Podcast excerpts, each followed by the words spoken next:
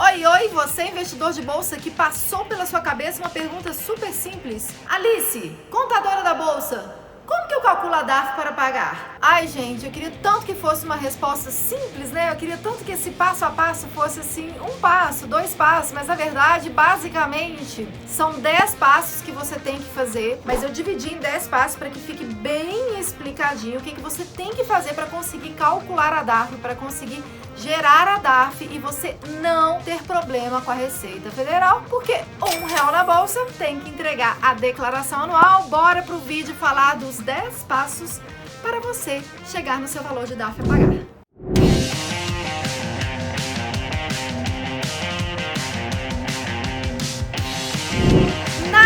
Vida é tão simples quanto parece, mas também não é tão complicado quanto parece. Eu uso essa frase em vários momentos do meu trabalho, porque na hora que a gente vê que o negócio tá muito difícil, a gente fala, ai meu Deus, nada é tão difícil quanto parece. Peraí, vamos achar uma solução. Mas nada também é tão simples, porque tudo demanda um esforço muito grande e, infelizmente, para você chegar no valor de DARF, hoje a tributação brasileira ela vai exigir uns passos que você não pode deixar de fazer, senão você não vai conseguir saber qual é o valor da DARF. Então vamos para o passo número 1. Um. Primeira coisa que você precisa, encerrou o mês, você vai ter em mãos aquelas suas notas de corretagem. Sávio, faz caindo uma chuva de papel aqui na minha mão.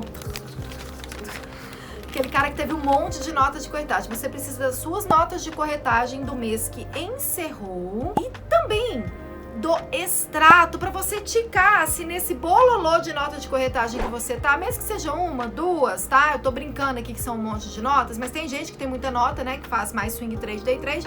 Tem gente que é mais buy hold, faz duas, três compras ali no mês, mas é muito importante que você confira no extrato se você está de fato com todas as notas de corretagem em mãos, porque se faltar uma única nota, seu cálculo está todo errado, porque você não vai conseguir chegar no resultado do mês. E tem algumas operações que não tem nota de corretagem, que é exercício de subscrição, se você participar de algum IPO, a gente teve recentemente a incorporação de FIIs, a sobra dessa incorporação vai estar só no extrato, não gera nota de corretagem. Então é muito importante que você se baseie principalmente nas notas, mas nunca deixe de ticar todas as notas no extrato e conferir se tem algum lançamento ali que é importante para o cálculo, mas que não gera nota de corretagem. Então, beleza? Passamos do passo 1. Um. Vamos para o passo 2. Ok, estou com as notas de corretagem em mão. Em mãos, né? Porque a gente tem duas mãos. E agora? Agora você vai fazer o seguinte: você vai focar nas compras. Vou pegar todas as compras do mês e vou somar as taxas das notas de corretagem. Então, nas compras você soma todas as taxas que estão lá no finalzinho da nota de corretagem, que é liquidação, emolumento, taxa de corretagem se tiver, ISS se tiver, inclua isso tudo na sua compra, porque a sua compra não foi só aquele valor da cotação que você desembolsou, porque ele foi cobrado essas taxas, então você vai fazer isso com todas as compras que você teve no mês. Passo 3 você vai fazer a mesma coisa com as vendas. Porém, ao contrário, nas vendas você abate as taxas, porque você não embolsou aquele valor da cotação e sim aquele valor da cotação menos as taxas que lhe foi cobrado. Então, sempre que você tiver dúvida, peraí, nas compras soma, nas vendas abate, vai no raciocínio seguinte: o que, que de fato entrou ou saiu do meu bolso, que você vai saber exatamente como que vai fazer essa soma ou subtração. Então, um, dois, três. Agora vamos para o passo 4. Ok, você já tem o seu custo de aquisição, que são as compras somadas das taxas. Você já tem a sua venda líquida, que são as vendas abatidas das taxas. E agora você vai pegar e vai subtrair um do outro. Ou então eu tinha um ticker louca 3 e eu vendi esse ticker louca 3 pega o custo de aquisição, pega a venda líquida, abate um do outro para você chegar no seu resultado daquele ticker que você vendeu. E aí você vai fazer isso com todos os tickers que você vendeu no mês e vai somar todos os resultados. Ou seja, você vai chegar no resultado do mês, que é o passo 4. Ok, já sei qual foi o tamanho do meu preju ou o tamanho do meu lucro. 1, 2, 3, 4. Agora vamos para o passo 5, que é você analisar qual foi o tipo de resultado que você teve no mês. E aí, normalmente, você vai ter três categorias de resultado. Ou você pode ter tido um lucro isento, que é quando o total de vendas no mês foi inferior a 20 mil reais, só o lucro de ações, swing trade, na ordem comprou e vendeu, é isento de R. Então, se você teve esse lucro isento, normalmente você vai parar nesse passo 5 e nem vai precisar seguir os outros passos.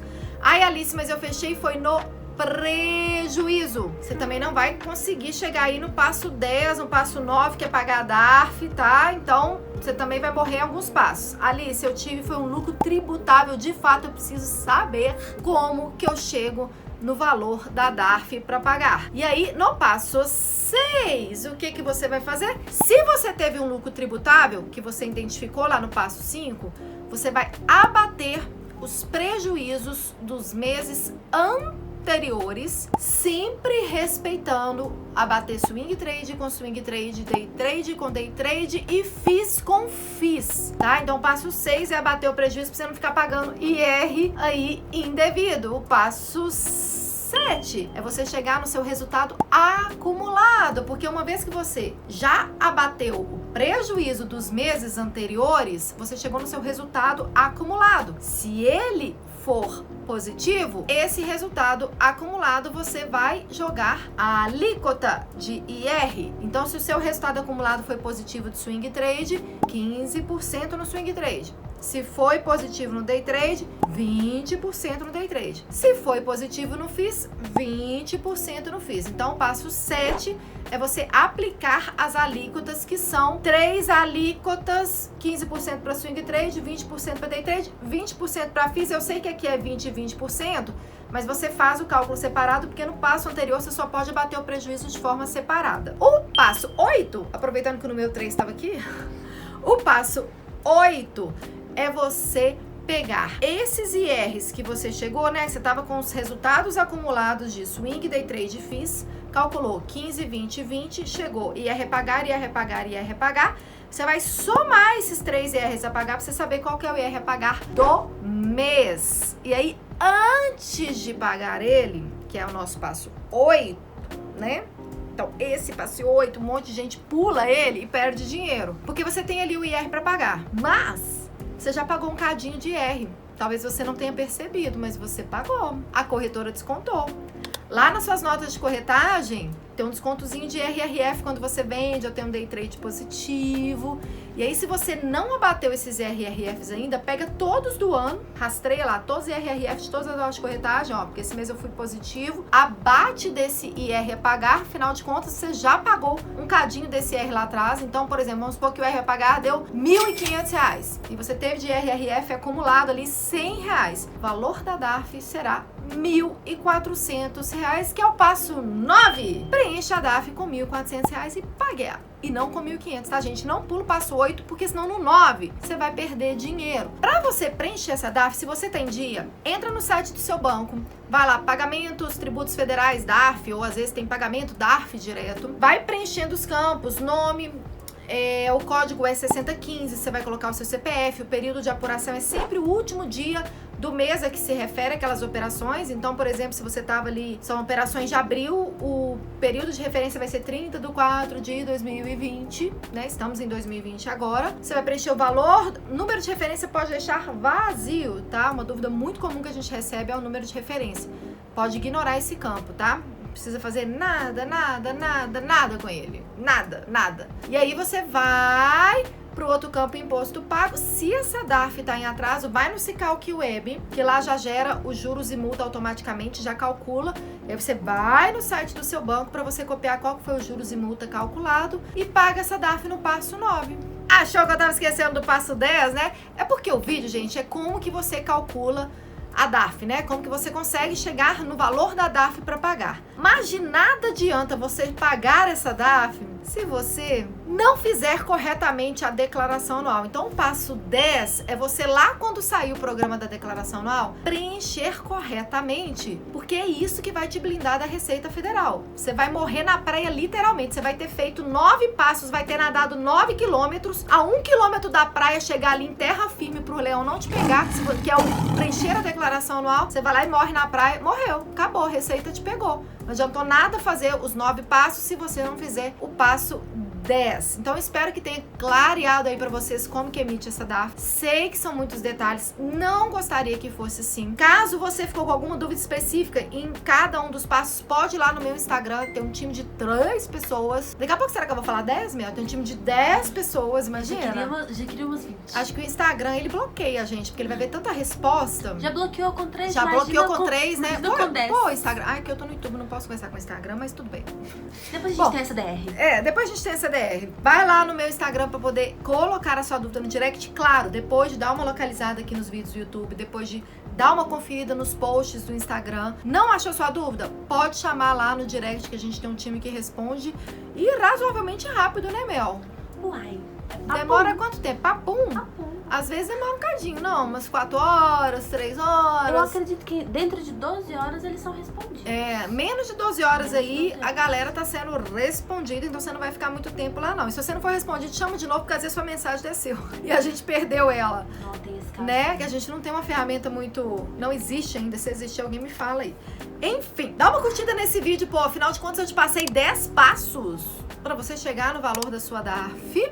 Compartilhe ele com seus amigos investidores, porque eu desejo para todos, que todos façam essa caminhada, que consigam alcançar esse topo aí dos 10 passos, porque, gente, só paga DARF quem tem lucro na bolsa. Então, meu amigo, se você tiver o pensamento de não quero pagar imposto, é, é quase você falar não quero ter lucro. Então, já que tem que pagar imposto é obrigatório, não é melhor você falar, ah, então tá, que eu pague muito imposto, porque quer dizer que eu tô tendo muito lucro, né? Então, vamos virar a chave da cabeça aí e comenta abaixo, por favor. Quantos passos você achava que tinha? Porque normalmente quem faz a pergunta como que eu faço o cálculo para gerar a DARF, a pessoa tá bem começando na bolsa, né, Mel? Então às vezes ela não viu tanto o conteúdo de tributação, tanto de detalhe que a gente passa, né? Tenta explicar. Não é difícil, mas como é detalhado, tem hora que dá uma confundida no pessoal. Mas só pra gente ver, quantos passos você acha que deveria existir para pagar a DARF? Quer saber a minha resposta? Eu vou falar. Abre o coração, mulher. Eu acho que deveria ter só o passo 10. E olhe lá. Porque se a Receita já, re- já, já fizesse a retenção tudo na fonte, você ia ter algum trabalho, gente? Você não ia ter trabalho nenhum, né? Então, se a Receita Federal fizesse assim como os fundos de investimento, mesmo que seja multimercados, né? Tem, que é outro tipo de tributação, o que não gera nota de corretagem é outro tipo de tributação, você nem precisava fazer nenhum desses passos. Você só ia precisar, no passo 10, pegar uma declaração anual já toda preenchida pela Receita, porque ela mesma ia ter inteligência para buscar todas essas informações aí interligadas às notas fiscais que você já emitiu, notas de corretagem, de bolsa, até sua parte que não é de bolsa, você só ia conferir a declaração anual para você assinar ela, enviar com certificado digital. Ai, que sonho! É, tudo bem, eu ia perder minha profissão, mas não tô preocupada com isso não, gente, porque a quantidade de pessoas que ia ajudar isso, a quantidade de investidores de bolsa que entrariam sem medo, porque tem tanta gente que fala, nossa, tão burocrático, tem gente que é pego pelo leão, toma trauma da bolsa. E aí para de consumir conteúdos melhores, de aprender, de se tornar um melhor investidor. Gente, com a taxa Selic lá embaixo, quem não entrar na bolsa não vai ter o dinheiro rendendo. E mesmo quem entrar na bolsa e não souber investir, vai ter dinheiro perdendo. Então a gente vai ter que tomar alguns riscos aí para ver uma rentabilidade melhor. Eu acredito muito na bolsa, mas desde que seja investindo com consciência. Então, pessoal, e essa consciência, infelizmente, hoje ela tem que incluir a parte tributária, porque hoje a obrigação, hoje, 2020, será que eu vou ver esse vídeo daqui uns 15 anos e vou falar, caramba, olha lá naquele vídeo, o meu desejo, depois de 15 anos ele se realizou?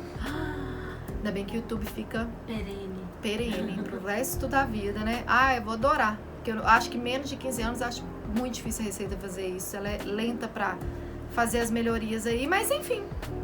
Vamos que vamos. Se não, tá, se não tá ainda do jeito que a gente quer, a gente tem que rebolar e fazer do jeito certo pra não ter problema com a Receita Federal e nem com o Leão. E eu te vejo no próximo vídeo. Eu uso isso em vários momentos, assim, que eu tô no, no meu. Roda a vinheta, sabe? Roda a vinheta.